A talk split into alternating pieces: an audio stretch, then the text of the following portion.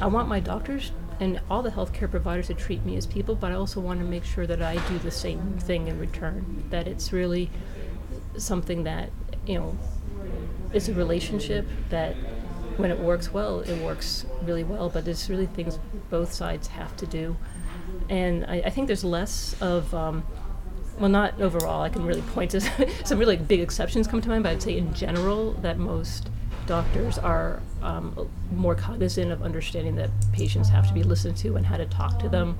Um, if a doctor uses a word I don't understand, I tell them to define it for me. And hopefully that might have a ripple effect of his maybe using a different word next time he's talking to somebody else who won't have the courage to say, I don't know what you're talking about.